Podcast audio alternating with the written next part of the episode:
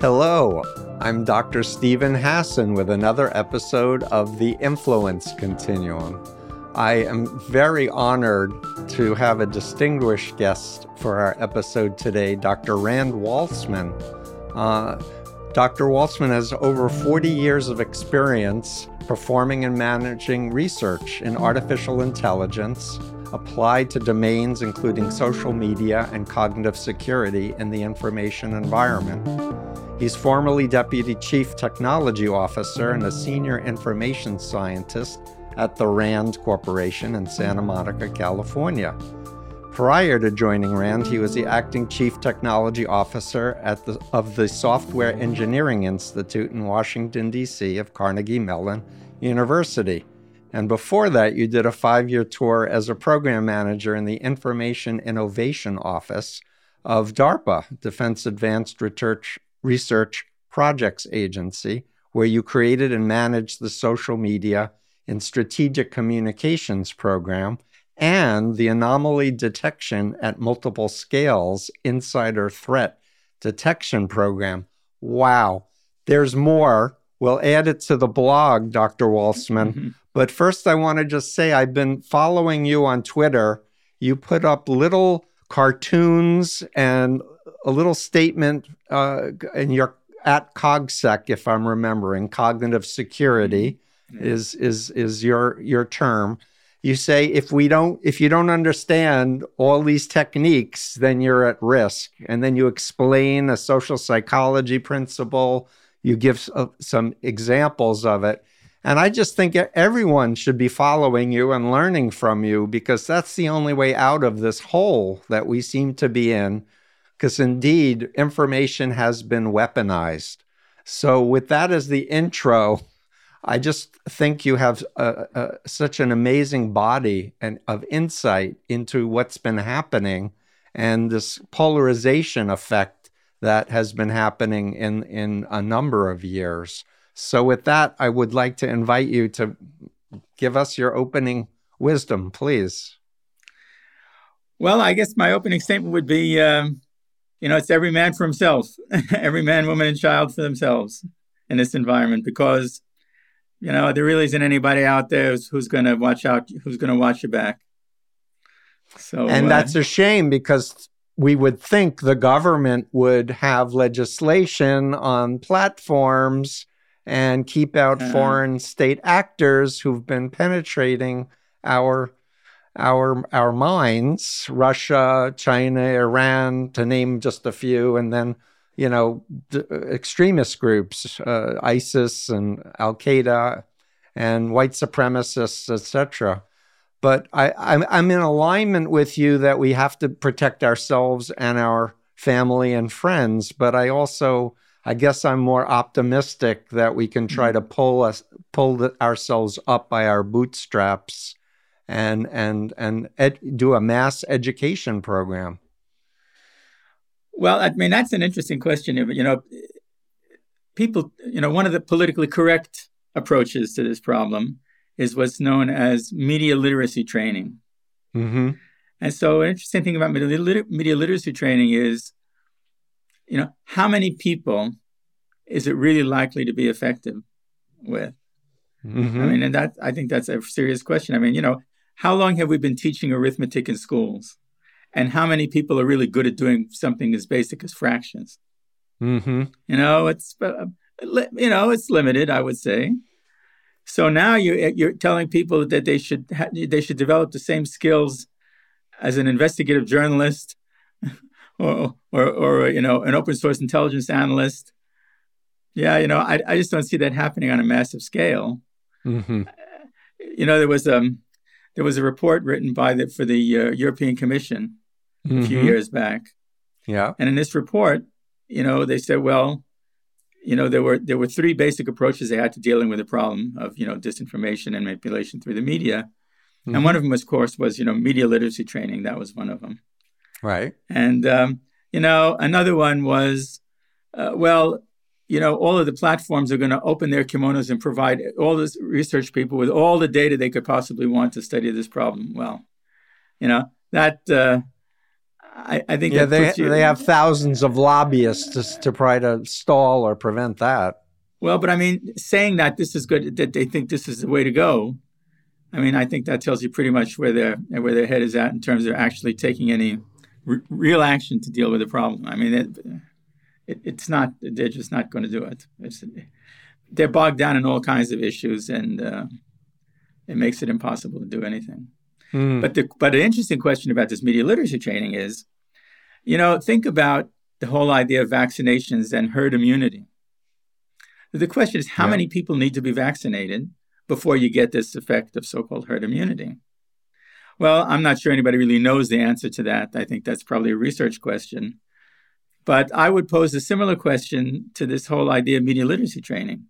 How many people would it take and in what kind of distribution over what kind of demographics would it take for people to really you know really get a grip on this in order for it to make a difference to society as a whole and i haven't heard anybody pose that question and I, I think it's a very interesting question i have no idea what the answer is i mean this is a research problem which mm-hmm. i think it might be worthwhile for somebody to take up great and we're going to trumpet that because i think that we need to develop inoculation programs, which is what you're posting on Twitter, uh, attempts to be.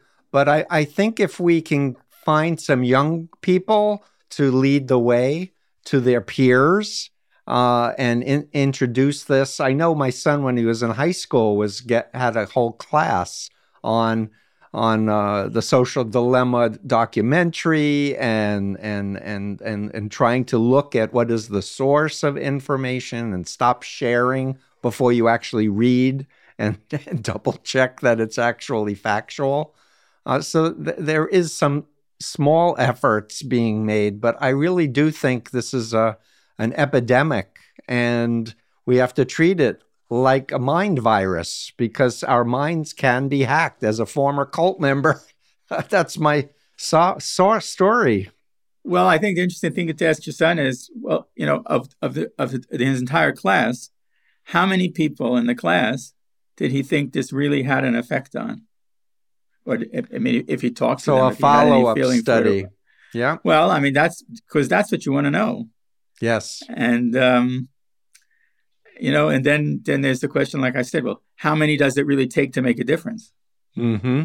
Mm-hmm. in the in the society as a whole and so like i said these are i think these are unknown the answers are unknown and these are good research problems yes so you're one of the founding members of the information professionals association yeah. uh, tell us about that organization please well, so it's a you know it's a professional organization for people who work or who are interested in this area, in general area. It's a place to you know exchange info. It's a, it's a platform to exchange information, and um, yeah, I mean the same thing as any other kind of professional society. One of the things that we have, which I think is has worked out spectacularly well, is our own is our own podcast. So oh. we have we yes we have a weekly Let's podcast. plug it. What's yes, it called? it's called the Cognitive Crucible. Okay the Cognitive Crucible. I recommend it to everybody. It's uh, we've had over 100 episodes already, and it's been have really top people in the field, and uh, very very interesting conversations. So I highly recommend that to everybody. Great, and I so, suspect you've given a few uh, episode interviews, or you do I, the interviews. I, I, was number one. I gave the first episode. Okay, I, I, I did the first, and I did the hundredth. Okay, so I did the first, and I did the hundredth. That's awesome. So, are you comfortable talking about your perspective on how millions of Americans got radicalized to actually believe the nonsense that the 2020 election was won by Trump? Uh, are you willing to wade into uh, any political discussion uh, where we're sitting right now? Yeah, I mean, well, I mean, it's just this it's a good example of the kind of the, you know the success you can have with these kind of techniques. You know and and these te- the techniques you know sort of the the fundamentals of all of this stuff isn't new. It, it, i mean the reason right. is because people aren't new. People haven't changed you know in a very very long time right? Yeah exactly. And, and these kind of techniques have been applied to people for you know millennia. I mean, as long as long as we've had civilization, people have been manipulated by their so-called leadership. Mm-hmm. So, so that's not a new thing. The idea of that is not new. What is new today is the scale that you can do this on. Right. So, I mean, things can happen much faster at a spectacularly sped up rate and at a spectacularly pushed out geographic distance. Right. And, you, you know, I mean, some guy, you know, something happens in one part of the world and it's news, in, and then on the other side of the world, it like almost immediately. Yes. So the fact that you have this kind of changes in, ex- in spatial extent and compression of time, you know, I think they introduce instabilities into the system. Absolutely. And that really sort of changes. I, th- I think that results in sort of fundamental qualitative changes to the way these things work. And, um, you know, it's a little bit like um, a modern jet fighter plane. Without, without, you know, hundreds of computers in the plane, a human being couldn't fly, fly the plane. Right. Because it's too responsive and it, it does too much and it does right. it too fast and it's you know like way beyond what a what a human being without any computer mediation could manage. Right. So I think we've come to the similar situation in terms of inf- spreading information. Mm-hmm, and mm-hmm. the only difference is we don't have the hundreds of computers to mediate and help us work it. Right. So we're we're flying not in a, yet. Not yet, and we're flying in a you know basically an unstable environment. Right. And so, and, uh, and I notice you advise people to read or cite certain sources that I've relied on in terms of my understanding and growth, like Edward Bernays' book Propaganda, 1928, or yeah. The Century of the Self documentary, yes. which is so important to understand. You create the need and then you sell something or yes. or make people feel like they need this person or this party or whatever this religious experience well you know the, the, the, problem is let's at the end of the day i'm sorry to say people are just too easy people are easy to manipulate it's, it's just uh, you know i don't know. and the illusion is everybody thinks they're too smart like yeah. nobody can hack their brain because they're yeah. too smart i i was an extra honor student and you know, but I got hacked. You know, I had that momentary vulnerability. This was way before the internet was created. Yeah. But my girlfriend dumped me, women flirted with me, lied to me to my face. And, you know, within a month, I'm bowing to an altar with a Korean messiah who said democracy is satanic. And uh, within the year, fasting for Richard Nixon on the Capitol steps because God said Nixon should be president even uh-huh. though I uh-huh. hated Nixon before I got recruited into the Moon cult. So, yo, so that was Moonies. You were a Moonie, huh? yeah, I was. I was in the Moon cult, and I, I was, you know, told I was gonna, you know, help to lead God's rule because yeah. God wants a theocracy.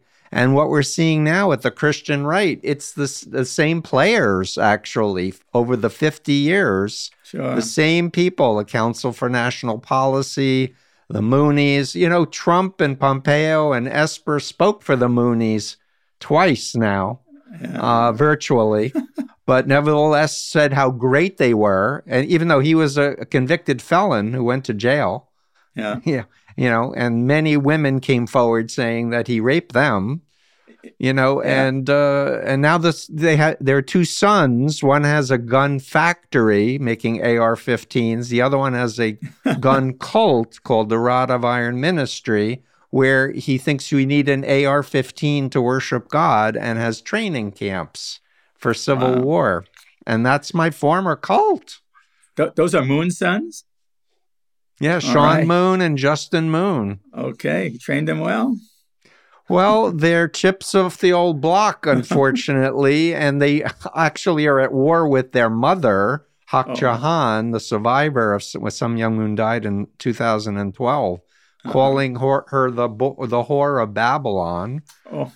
And apparently, the shooter in Japan uh, his mother joined the Moonies and gave all the family wealth to them. So mm-hmm. apparently he was very upset with the Moonies.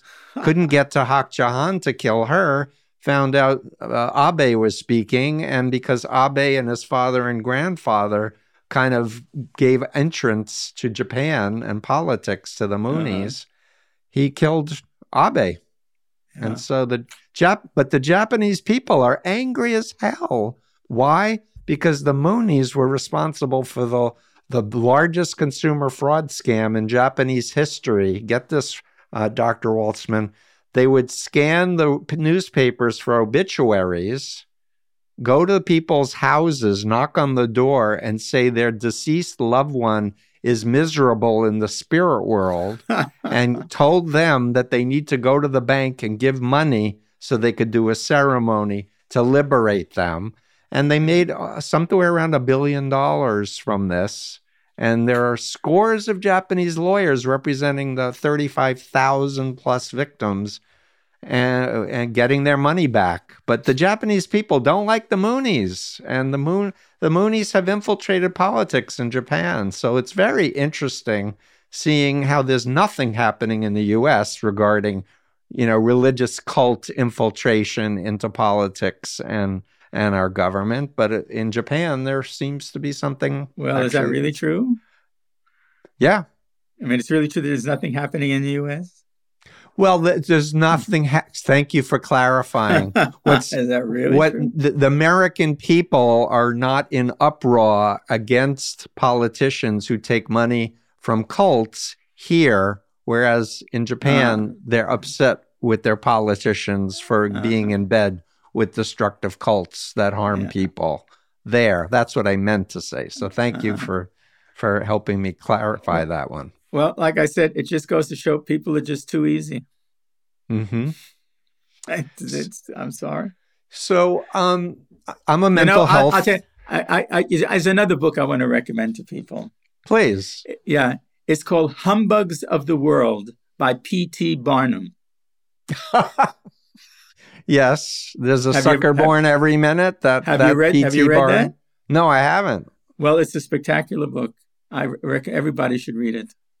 PT It I- Barnum. I, I think it was written in. I think it was, came out 1865, something like that. wow. But you can find it. You can find a PDF of it on the internet. Okay. I will definitely it- check that out. We'll add it as a link to the to the blog that we do. He had a um, well, he had a very realistic view of things, Mm-hmm. and uh, he didn't pull any punches in his book. I mean, he really told it like it was, and you can see it. He wrote in 1865. Things didn't look any different than they do today.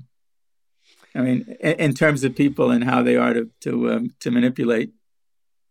And I don't I- think it's changed any in the last two or three thousand years in any case. So I agree, except we have a new environment that human beings are adapting to. It's called the internet and social media. yeah, And I'm reading a book right now by a, a, an MD neuroscientist, Carl Marci, has a book out called Rewired.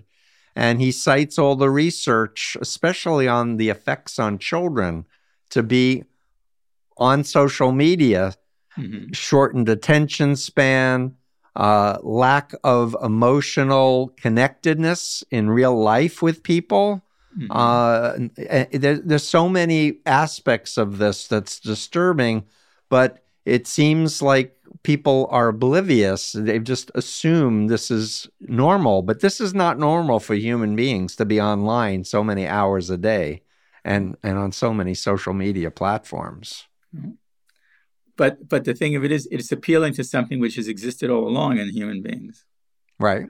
So- Right. Need for just a- meaning. Who Yes. am I? Where do I belong? What do I believe?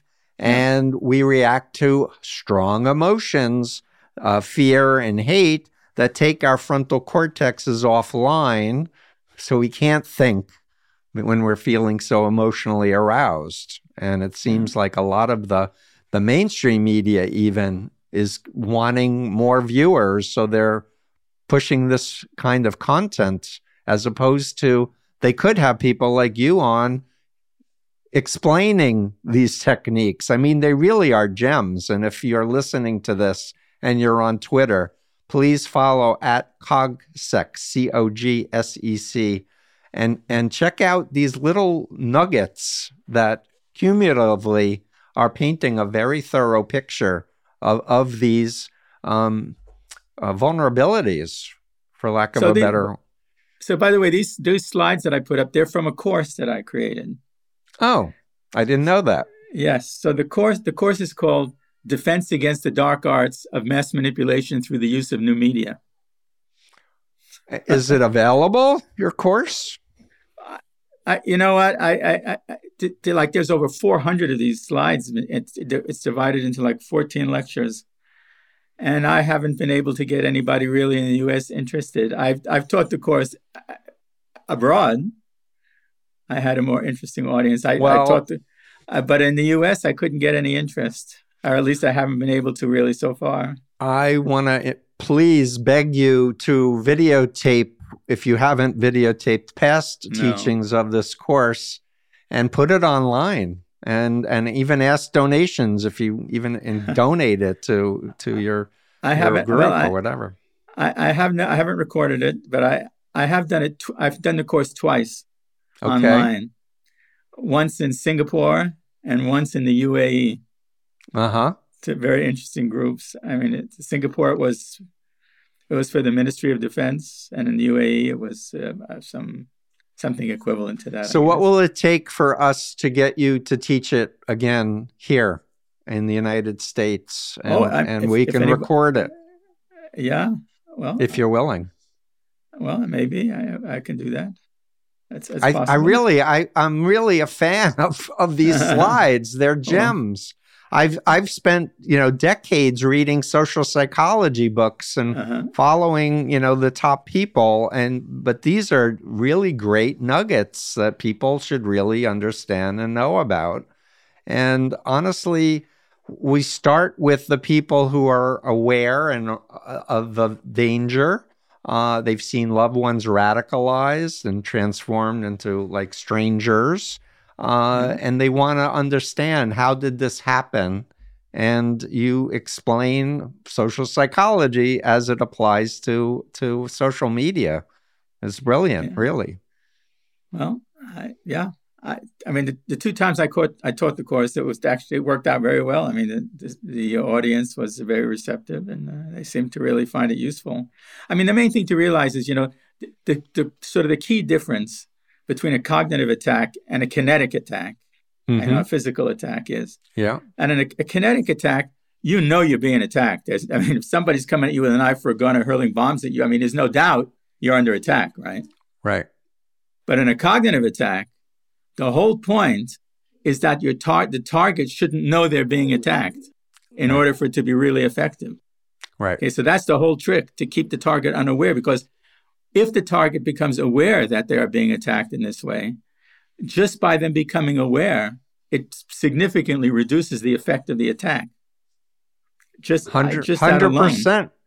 My so, experience is is really uh, if I do a talk for an hour and yeah. uh, uh, you know just telling my story and then outlining things like the influence continuum and the bite model of authoritarian control and um, and and and and the the fundamental attribution error uh, of social psychology, uh, which I'll take one moment to explain it here for our listeners. It's a bias, an unconscious bias worldwide. When people are trying to understand other people's actions, they overestimate dispositional or personality variables and underestimate the social psychological context and influences on them and we are social beings and we're mm-hmm. we're taking in information all the time yes and especially in the current environment we're taking in masses of information all the time yeah and and this masses uses the overload technique because yeah. we get numb because we don't have the capacity to handle more than a small chunk at a time and and and and and people are are losing the capacity for deep thought because their their their attention is getting hacked. You know, it, it yeah. really is. Well, it's you know it's a matter of practice. You know, use it or lose it. That is true, and, and that's and as, really what it comes down to. And as a 68 year old who got persuaded to go back uh, and get my doctorate, because uh, I realized the law is out of date about 100 years in terms mm-hmm. of understanding the human mind. uh, and and due influence versus undue influence. And so one of the one of the professors at a forensic think tank at Harvard Medical School said, "You need to do a quantitative study on your on your model and show whether it has efficacy or not." And yeah. I said, "I'm 63. I'm too old." He said, "I'm 77. Do you want help or don't you? I'll supervise your research." And so I did it, but I got smarter from doing this doctoral program. My I, my memory improved, my concentration improved, my writing improved. Yeah. And so, uh, if anyone wants to get further education, don't let age interfere with your goals at all. No, no, absolutely not.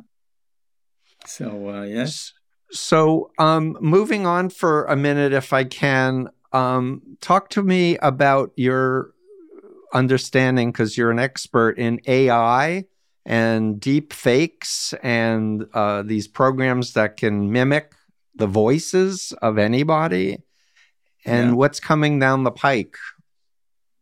A lot of really bad things, I'll tell you that. in fact, it, it, it's going to get even worse as social media moves into more immersive environments you know, the virtual VR reality headsets, virtual uh-huh. reality environments, augmented reality environments, because this this is coming. I mean, this is inevitable. Yep. So I mean, and social media will move into these more and more into this kind of environments. And the problem is, of course, that while yes, there are many wonderful aspects of these environments, and there are a lot of great things about it. Like every other technology, they are a two-edged sword, and there's a lot of really bad, really scary features of right. these environments that, um, well, they don't seem to be getting much attention. I mean, pretty much the same way that nobody really paid attention to the downsides of social media until it was, well, until things had really gotten out of hand. Right. And um, I mean, during the years I had this program at DARPA, which ended in 2015, during hmm. the, you know, four or five years before that, I, I couldn't hardly get anybody interested in this at all. And the government, nobody wanted to listen. Nobody was in. And I kept warning people, I said, you know, if you don't start paying attention to this, it's going to come up and bite you in the behind, and you're going to be very sorry. And then, well, and we are very sorry. Well, this country is really listened. in trouble. Yeah. I mean, the only people who I think were re- paying real attention to all this work were people who you really wouldn't like to be paying attention to it and who are willing to use it for the means that exactly I was warning about. Right. So, so they paid attention, but uh, unfortunately, the authorities who are supposed to protect us, they have not paid much attention. Right. And um, it's a, it's a, I mean, the government's response has been pretty pathetic. I mean, yes. really pathetic, I would say. Yep. And and then you know, and and while they were ignoring all of this, you know, at the same time, a whole industry has grown up. Which I mean, you, it's a, I mean, it's, look, it's a mercenary influence industry. That they'll they'll run influence campaigns for anybody, for any subject, for for money. I mean, it's a business. Yeah, it's there's a, a lot of uh, mercenaries. They're hired troll farms, for example. All, yes, all, or... sorts. I mean, everything mm-hmm. from you know well-known public relations firms, big public relations firms, people who are doing hundreds of million dollars in business, mm-hmm. down to you know, you know, two or three man shops. Mm-hmm. It, it it spans the whole range. I mean, it is also, by the way, one of our great technology exports is right. you know because people from all over the world are hiring our people to yeah. run these campaigns for them. Oh my god. so, goodness. I mean, for example, um, it came out in 2015. It came out that the Russians had done over I don't know I think they booked like 50 million dollars in business with Ketchum Public Relations. I think it was 100 million over 10 well, years. A, was, I think it was 100 million that the Russians had spent total. I but see. I think I think it was 50 million that was booked specific that showed up on Ketchum's books. Or at least that's it was something like that. Yeah. But but it was but it was a lot of money just mm. from the Russians. Which makes absolutely good sense, right? I mean, if I were the Russians, I would have done exactly the same thing. I mean, it's great right. to have these guys at the Internet Research Agency in St. Petersburg, but those mm. guys, I mean, they're Russians. So that means that their their understanding of American audiences is necessarily limited. I mean, as, right. as clever and talented as those guys may be, there's still some natural limitation. I mean, if you're not native to the culture, your right. understanding is always going to be somehow limited, right? Right. So, of course, why not hire guys who are sitting, you know, in Washington, D.C., who have all the connections, they know everything what to do. Uh, Yeah. So, so of course you would do that. And Well, and the that- Russians aren't the only ones to hire those people either. I mean, you know, the customer list of these companies are, you know, pretty phenomenal once you really get down to it. hmm I mean, they hire them to do operations in the US. They hire people to do operations in their own countries to Yeah. help them set it up. I mean, so it's um it's a big business. Now, in, in terms of so going back to this um, to the uh, immersive environments, Yes. those environments offer potential to do emotional manipulation and manipulation of people that is way beyond anything that's possible in what I'm going to call cla- by now classical social media like Twitter, Facebook, and everything else, right? Mm-hmm. You know, you can do some things there, but nothing compared to what you can do in a, in an immersive environment. Right. Because in, in an immersive environment, you have two things which are really critical. You have what's called embodiment, and you have presence. So embodiment and presence means you know you basically you're there instead of being a third party observer to something like you are on a flat Right. screen. Right. You're actually put in the center of the action and Right. it, and it, and all the channels, all the channels of attack on your system. I'm going to say I will use the word attack Mhm. are open, right? Sight, sound, everything you can imagine, and not only that, but Mhm. with those kind of environments, with the kind of hardware that you're wearing, they can monitor your reactions. They monitor. They can build a complete profile of you in real time yeah. because those kind of biometric measurements that these systems I mean, the ones that have, exist today are relatively primitive, but uh, you can tell what's coming down the coming down the line, Right. right? And so they'll be able to build up psychological profiles of people in real time, which means that they'll be able to measure your reactions to everything that's happening and have the ability to make modifications and changes in real time to Yeah. respond to you to get maximum response. And they could do it on an individual basis, on a one by one in basis at a massive scale. So you have what I'm going to call the age of mass customization Uh-huh. of messaging, and that's good. And these things that you mentioned, you know, being able to imitate voices and, um, create characters and everything, else, those are an integral part of it. yeah. it it'll make it much. It just makes things more convincing.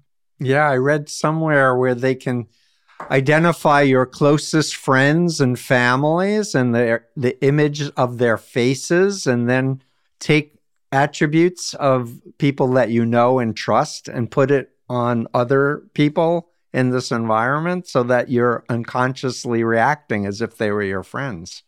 Yes, not only that, but you know the whole concept of mimicry. So Hmm. mimicry is a very powerful motivating force, right? I mean, con men Explain it, please, for our listeners. So, so con men have traditionally used this technique on on one-on-one close-up cons. Mhm. So the idea is, as they're talking to you, they they begin to uh, imitate, you know, to mimic Right. your, maybe your hand gestures, your intonation of voice, your turn of phrase, and they'll and as the longer they talk to you and interact with you, the more and more like you they start to to become. And once they become more like you and, and mimic you more, you become more open to them. I mean, I is an- first learned this- about this in 1980, Dr. Waltzman, when I studied neuro linguistic programming, NLP, but they called it mirroring. Yes, You, mirroring you mimicry mirror the breathing, you mirror the Yes. fa- the predicates, etc. See, you, you learned about this in the 80s, but con men have known this and used this technique for forever. I mean, this, this is old as the hills. But now, in a virtual reality environment, you could do this at scale. Yeah. You could do it to millions of people simultaneously. You could make it so that a politician getting up and giving a speech in a virtual reality environment, is, you can fix it so that every single one of those million viewers they're looking at the same guy, but they're not exactly seeing the same thing. Oh, They're wow. seeing something which is very slightly modified. So I could I could take, for example, a person's face, and I can blend some of the features of Right. their of their face into the politician's face as they're speaking. Yeah. And once I do that, that politician will become much more sympathetic. I'll have much more empathy towards that politician. yeah. I mean, this is th- there were some really fun experiments done like this at Stanford some years ago. BJ Fogg's lab or somewhere else at Stanford? Uh, I don't Persuasive I, I, I, yeah, I'd have technology. yeah. Uh-huh. I think so. I have to. I have to. I have. To, I can send you the papers. sure. But But they didn't do it in a virtual reality environment. They did it with actual pictures. I mean, they they and they claimed in these experiments they showed that if you blended like forty percent of somebody's features into a politician's face, you know, you're gonna you're gonna be able to actually shift the election. I mean, yeah. it's that powerful that you can actually make a real difference. And they and that was only one on one, right? I mean, they were doing that a person at a time. But in a virtual reality environment, which they did not have, I can do this, you know, at a massive scale. I mean, that's just one trick. Yeah, and it makes polling obsolete because, as you said, they're getting real time feedback to your brain's yes. reactions to these stimuli, and they yes. can keep refining it. But do you know that there are already companies that are doing that? Okay, and the, what the, the way they're doing, I mean, you've you've seen these companies where they like test pilots for TV shows or uh-huh. commercials. Uh-huh. You know, they sit you down in front of a TV or to have people in a theater, right? And and and they show you a commercial or a pilot, right? And at, at periodically they freeze it and they put up a question, and you know, and ask you a question, and to tell, tell you how you reacted to that, right? Right. Okay. Well, these companies now, these these these new companies, what they can do is they can put you in front of a TV, but then they wire you up completely, right? right. So they can measure all of these biometrics, all of these things um, about you, and yeah. basically, instead of having to ask you how you're reacting to these things, well, they just can measure it. And people may not even know how they really think or no, feel. so this right? is much better. This is much right. better because it's leaving out the interpretation part of it. I mean, you know, right. when somebody just answers a question like in a poll, you mm-hmm. don't know mm-hmm. how people really feel. I mean, you don't know what how they're coloring it for whatever reason. Mm-hmm. So it's not completely accurate. But in this case, well, they're measuring it, and there and there you have it. So, for example, uh, there's a group called the um, Affective Computing Group at mm-hmm. MIT at the Media mm-hmm. Lab, run by the professor Rosalind Picard. Mm-hmm. And there have been a couple of uh, spin offs from MIT, a couple of companies just some other companies doing this kind of work. So this is already becoming a business. I mean, one of the most fun examples I saw, mm-hmm. uh, you know, some of these guys they put up uh, case studies, you know, of the of projects they've done for people. Right. So they wanted to know about product placement on shelves in a grocery store. So they actually built, you know, a mock-up grocery store with shelves, mm-hmm. and they had somebody go down the aisle who was all wired up and go to and looking at the shelves to see where their eyes, you know, right. what they were looking at how long they looked at it and so on and so forth. So yeah so they could really they could just see how people reacted to different kind of product placements instead of asking them. They just right. measured it. So, so, so lots of things like that. So in these immersive environments that's what you have so i can uh, i can fine tune my messaging to you and my manipulation of you in real time so let's let me ask you about china who is as close to an authoritarian state using high tech AI that, that, that we see in the world, where they're getting checks if they're doing soci- socially acceptable behavior yes. and etc. And and we know that they have re-education programs to try to mm-hmm. brainwash Uyghur Muslims. Uh-huh. To, w- w- for me, the, it, it freaks me out. Not that it's what's happening in the United States isn't freaking me out. That's even freaking me out more because they're also collecting DNA uh, from these yeah. folks. Well, not only those folks, I right. Well, from a lot of folks. right. All these uh, inexpensive DNA tests they yes. might be able to hack or create a front group that can collect it, right? Well, I'm scared to do a DNA test for this reason, honestly. Well, it's, it's very hard to tell where the results are going hmm. because however much people say they're protecting your data, well, you know, it isn't. It doesn't really work that well. People are getting, you know, all kinds of organizations are getting hacked all the time, and massive amounts of data are being stolen. I mean, this is happening continuously. Right. So no matter what, no matter how people say they're protecting your stuff, I mean, I I would always take that with a grain of salt. Right. Just don't put anything online that you don't want broadcast is what I was. Yeah, well, yes, I would. That seems reasonable. But um, but the Chinese, I mean, the Chinese are doing a lot of work. So, if, like for example, in computer vision, mm-hmm. they do a lot of work in computer vision systems. But a lot, and a lot of it is based on facial. It, the goal is about facial recognition. Mm-hmm. And I read a really interesting story one time about um, one application of this. So they so there was a it was a um, it was a game, some big game in a huge stadium, mm-hmm. and they were scanning people as they came in the entrance. you know, with all the entrances, they had these cameras and they were, you know, scanning people. Right. And it was a guy who comes in, and by the time he got to his seat, the police were descending on this guy. Whoa. That fast. It turned Wow. out, it turned out this guy was a wanted criminal. I mean, it, you know, not a political. I mean, he was a thief some kind of, but you know, an ordinary kind of crime. But the Right. point is, he was wanted, Right. and this system, that quickly as he was coming in the door, picked him up so that so fast that by the time he got to his seat, they nabbed him. So that's what they that's what they put up as a great uh, application. yeah, there was a company, Clearview or something, that was doing facial res- recognition. Oh, it's a lot of companies. There's a lot. There's a lot. Yes, yes. So can It's I ask? thing. Can I- I, ask fact, you to? I'm sorry. Keep going. I know. I was going to say, I, you know, on my first tour at DARPA, which ended in 1991, I ran the DARPA Image Understanding Program, the computer vision program. That's what I ran. Mm. So, uh, 1991. That was before the internet I hit publicly. Isn't that well, true? I, I don't know. I mean, it was coming online, really. It was, I It was pretty. I mean, you know, when the first nodes of the ARPANET went online, Tell me. Tell us. Mm. 1969. What? Wow. Yes. Yes.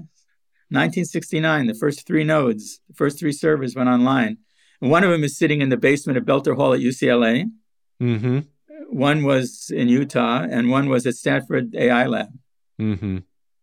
And in 1969, those th- those three lines went they they went live. And Wow. boy, if you look at the history, you could see how the number of servers multiplied like crazy Right. until finally the ARPANET. The original name was the ARPANET Mm-hmm. because it was it was originally funded by D- D- well ARPA or DARPA. Right. You know, the name has changed over the years. The D comes and goes depending on the politics. Mm-hmm. So sometimes it's just Advanced Research Projects Agency, sometimes Defense Advanced Research Projects. It goes a little bit change here and there.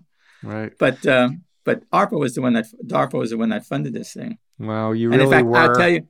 Well, uh, but I'll tell you something. Yes. So, and in fact, when that went online in 1969, that was at UCLA. I had an office in the basement of the computer center at Caltech, just down the road from there. Wow. So um, yes, so that was a long Wow. time. In fact, the guy who was the director of DARPA at the time in 1969, at the time it went online, he told me something really I thought was really fascinating.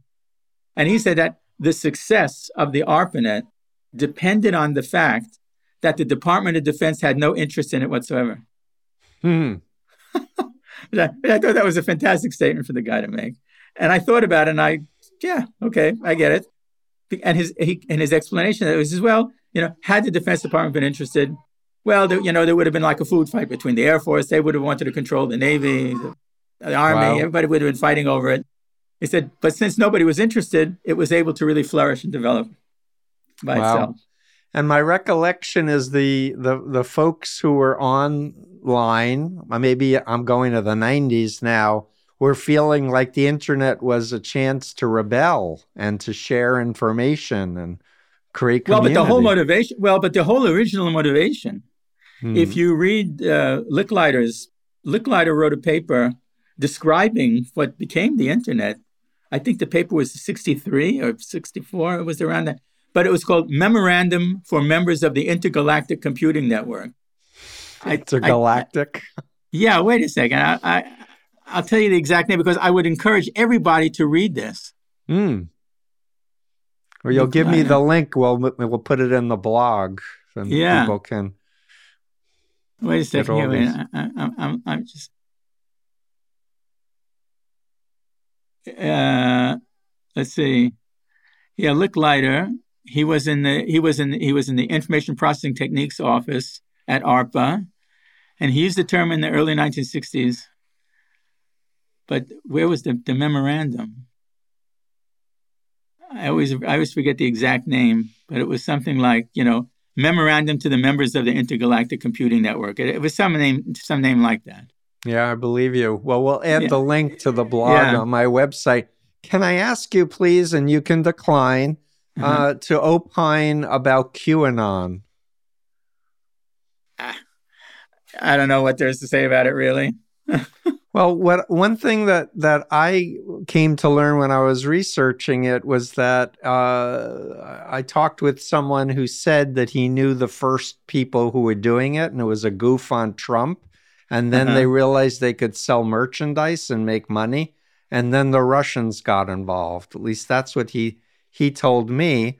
And I later uh, met um, uh, an alternate reality gaming technologist, Jim Stewartson, who said they're Uh-huh. using Pokemon Go, you know, to drop little little messages to get people Uh-huh. engaged as a game that then Uh-huh. became live, where people were protesting in the streets. Yeah.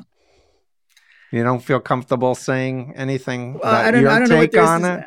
Well, I, to me, it's just another example of how it, how easy it is to manipulate people. I, hmm I mean, I, you know, it was an, it was, a, it was a nice example. I thought they did a nice job, and uh, you know, from They did a nice job, meaning an effective job at conning millions Yeah. of people. yeah. You know, Mm-hmm. speaking speaking as a technician, Yeah. you know, I they they did a, you know they did a you know nice credi- very credible job. They did. And uh, apparently, Ginni Thomas messaged Mark Meadows to the effect of that she got infected by those memes. But but you know, to me, it's just it's just one in a long line of examples. I mean, it wasn't you know I I didn't see anything that uh, remarkable in it.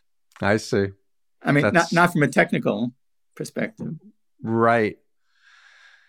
So I mean, it was just it's just one more example of the kind of things you could do. Yes. I mean, and it's worth it's worth studying as as a- as a good as you know as a case study of Mhm. how this kind of uh, operation works.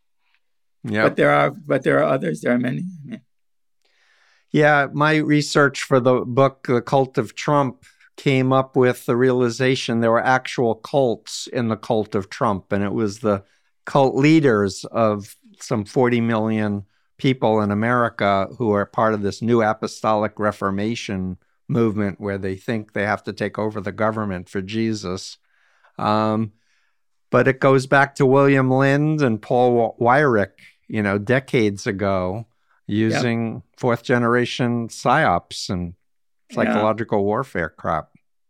Yes. So, but that's why I say I you know I mean it was one example of su- successful application of these kind of techniques.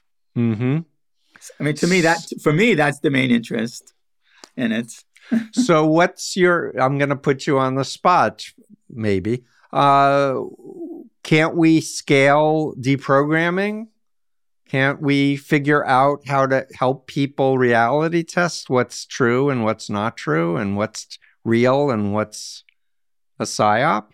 Or Well, you know, I mean, one thing you can, you know, when you talk about deprogramming, yeah, I mean, deprogramming. I mean, is there really any difference between deprogramming and programming? I mean, that's Yes. the first question you need to ask. Is it as really someone different? who was a deep, as someone who was deprogrammed, did deprogramming, then I did exit counseling, etc. yeah, It's fundamentally different because the aim is to ask questions to get the person to reflect and reflect on their own experiences, teaching them social psychology, with with a, an aim to uh, encouraging the person to be in their bodies and reconnect with their core values versus creating a pseudo identity in the image of the cult leader or the ideology and enforcing the pseudo identity that's blindly obedient and will do whatever they're told.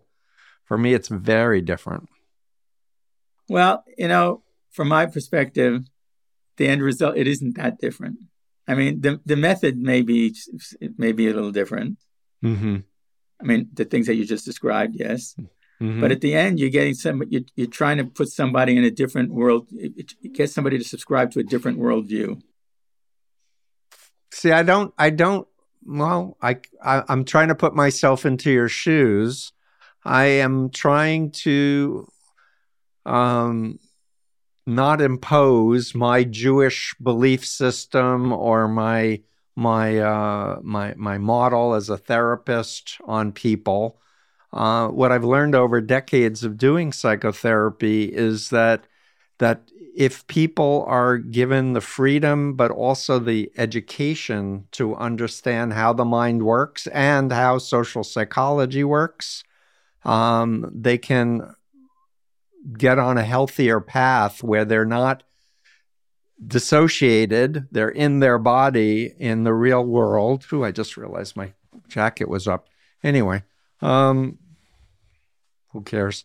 Um, but uh, yeah, I, I, I definitely do not resonate with your um, uh, perception that deprogramming is alternate programming. Because for me, it's helping people say to themselves, how do I really feel? What do I really want? Do I like being lied to and exploited and, mm-hmm. and work, you know, 21 hours a day for no pay for a foreign government? Because um, mm-hmm. I didn't understand that. The whole world had been recast as a struggle of good and evil and God and Satan. And Korea was the uh, Koreans are the master race and Americans are the servants. Mm-hmm. And when people who were ex members sat down with me and said, What did you think you were joining when you went to that first lecture? Mm-hmm. Oh, they said it wasn't religious. Well, what happened? Like, if you knew it, it was what it was, would you have ever yeah. gone? And my answer was absolutely, categorically not. Mm-hmm. Right. Um, but, so, but then I go back to my original question. Please. Um, how, how many people is this actually going to work on the way you described it?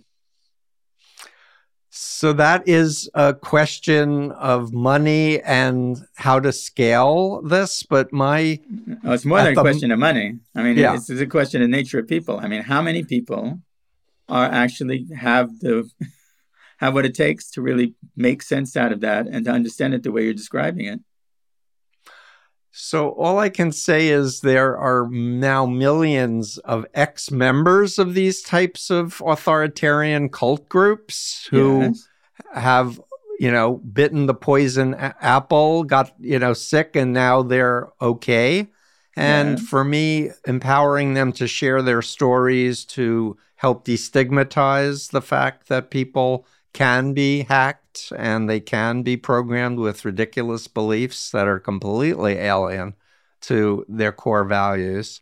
Um, I, I, I, I really do believe. I guess maybe I'm hopeful. I mean, I know that you have a grandchild that is is uh, playing at your house. Uh, I have a son. I'm thinking of future generations. I don't feel like I'm. I, I can throw up my hands and just say it's hopeless. So I'm gonna. Well, I didn't say keep... I didn't say it was hopeless. Ah. I just, I mean, I'm asking the question because, see what I doubt is, yes, mm. I mean, millions of people may have gone through this kind of attitude, you know, change in their their view. Yeah. But how many of them went through it as an intellectual exercise versus as a purely emotional exercise? Mm-hmm. I question a lot more. I see. So, and if it if it turns out that it's the majority of people who gone who it was mostly an emotional reaction, then I wouldn't say they were deprogrammed, that they were reprogrammed. Mm-hmm. And reprogramming is mm-hmm. a lot, uh, it's the same thing as programming them to begin with. Because in programming them to begin with, it's all based on an emotional manipulation of various sorts. Mm. And, and deprogramming them, if they're not taking a really, if they're not seriously taking an intellectual approach, then mm-hmm. it really is another, just more emotional manipulation to get them from one place to another. And I, now they may have gotten to the place you want, but probably mostly as a result of emotional manipulation as opposed to some kind of really intellectual analysis. So, do you believe that love is an emotional manipulation or it's something that, it, you know, is real? Well, emotional manipulation is real. right. how, how is that not real? But what about love? Would you say that's always an emotional manipulation? Or awe or fervor? Do you think that's always uh, a result of some external force manipulating? Yeah, I don't know. I I'm not sure how I would to answer that, but I but I think at the end of the day, a lot of it does come down to emotional manipulations, to react emotional reactions. I mean, most of, I think most of people's reactions to things are emotional, mm-hmm. and most of the ways you get people to do things and to react to things, it's through emotions.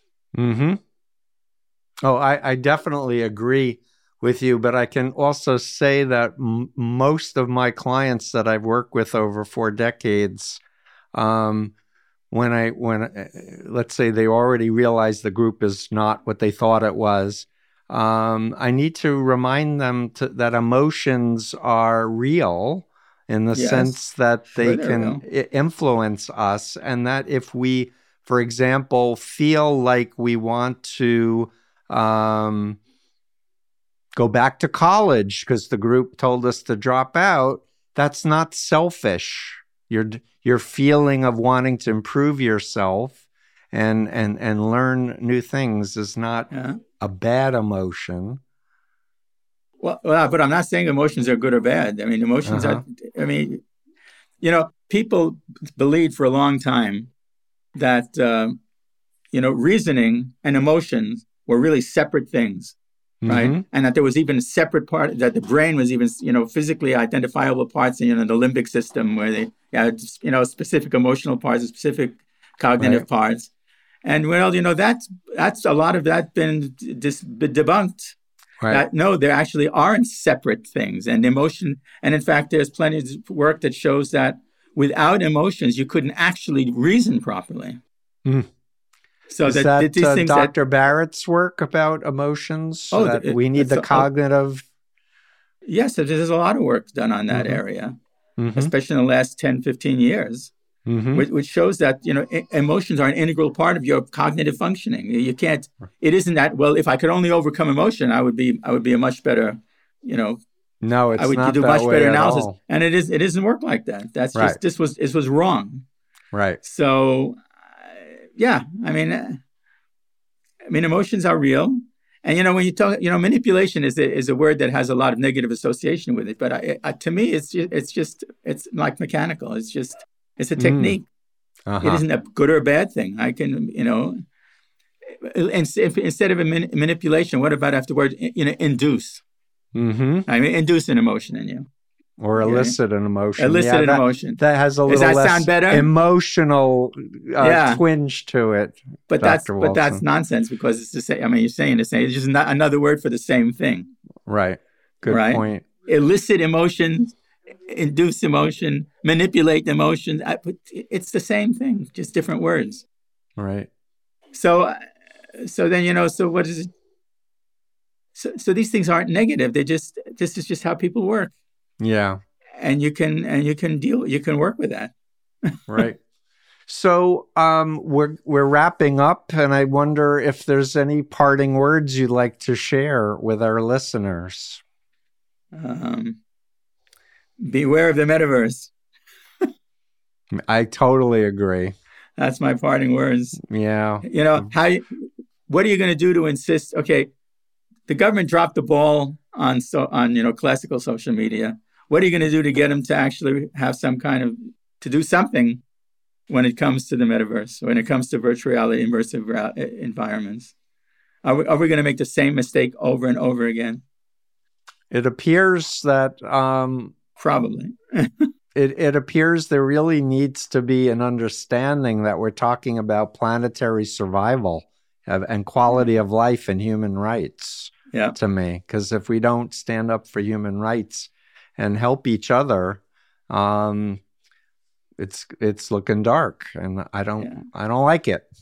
yeah, it's uh, you know, I mean, people are just you know, it's just lining up to be victims essentially. Mm.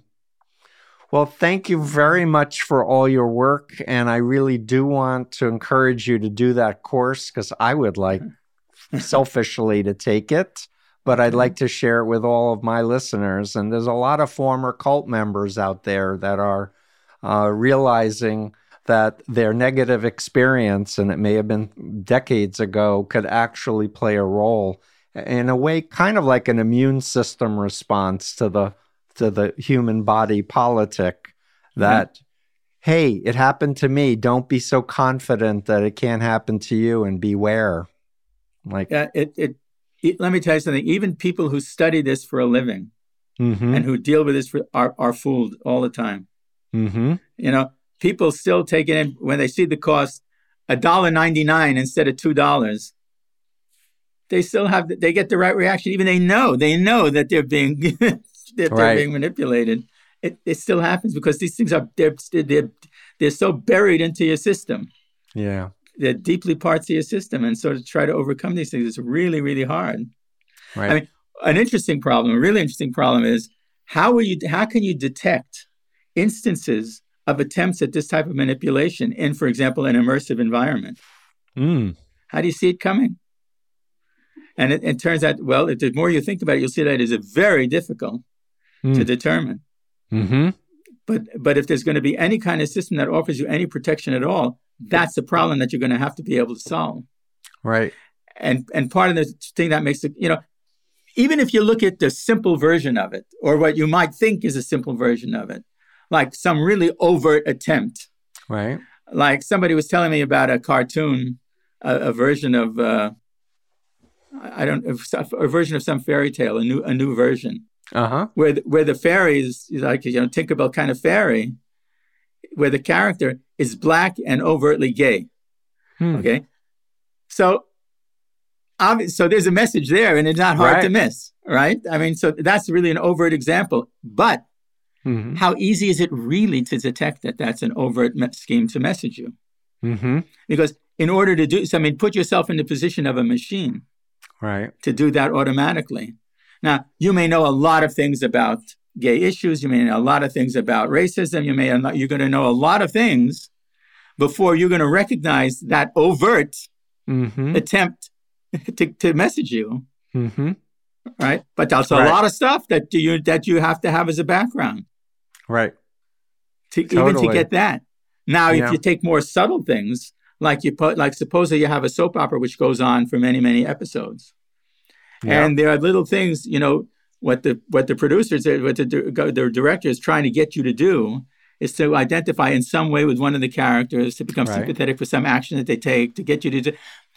But it's imagine that it's built up over a long over you know twenty episodes, Mm-hmm. right? The initial seed is planted in episode nineteen, and then you know there's a few other little things dropped so that by the time you get to episode forty two, Mm. and then all of a sudden, the character takes an action, which now, because of this kind of preparation, you, you think you you think is perfectly natural and acceptable, Right.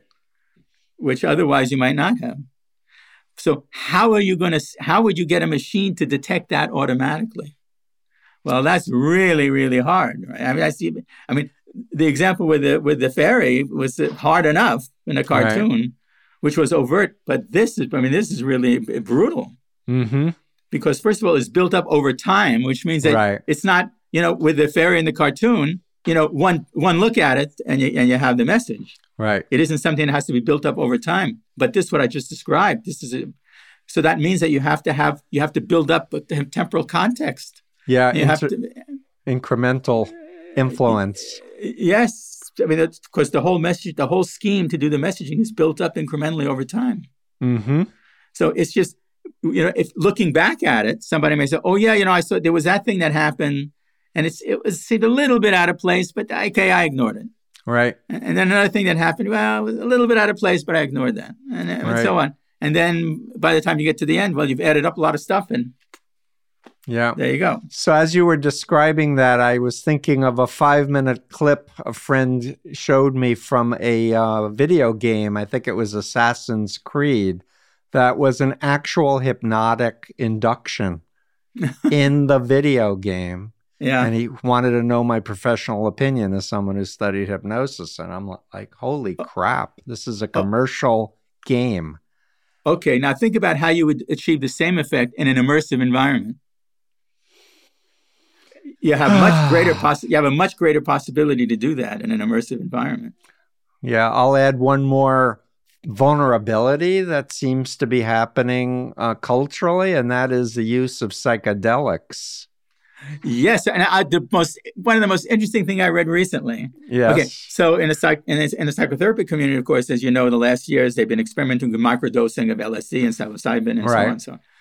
So somebody asked the question: Could I achieve the same effect? Could I induce self and you know what was? It's, um,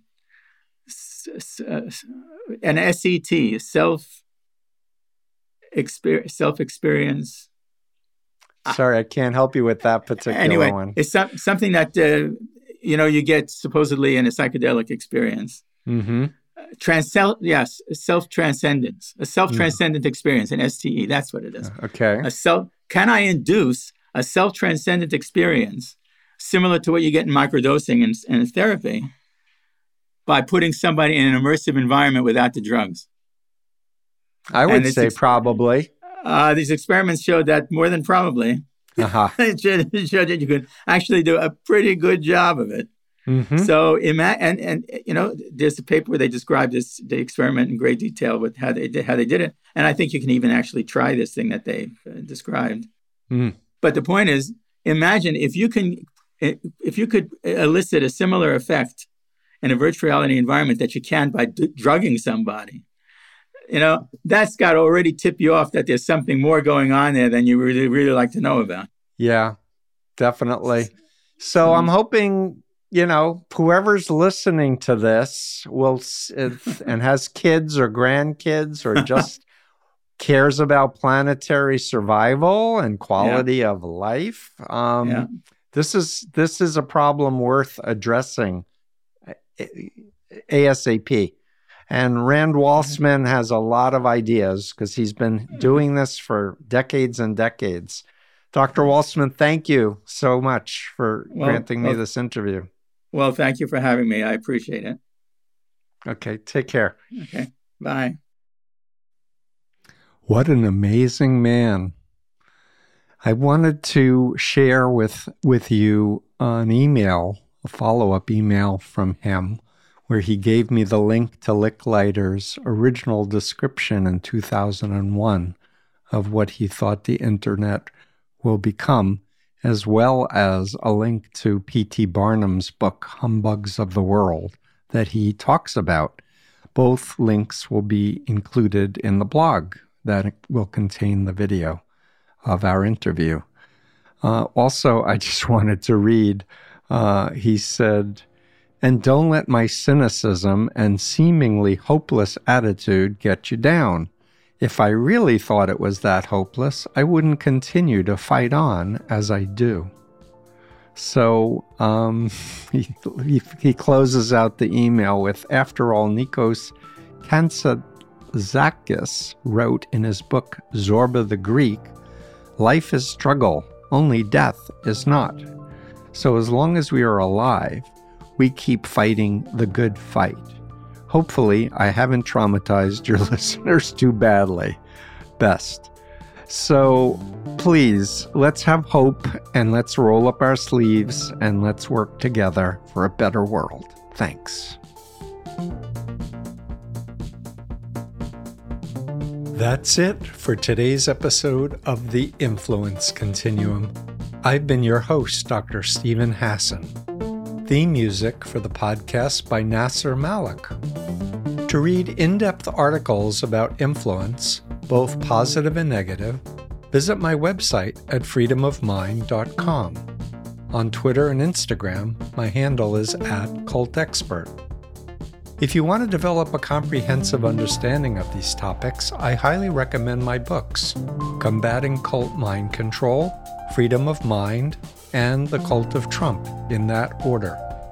These books are a culmination of 45 plus years of experience and will really help you fully grasp the complex web of undue influence.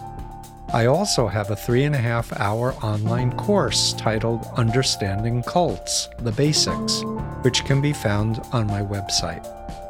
If you're a former cult member, I congratulate you on your bravery invite you to use the hashtag IGotOut and join our online community at igotout.org. Thanks for listening, and remember, love is stronger than mind control.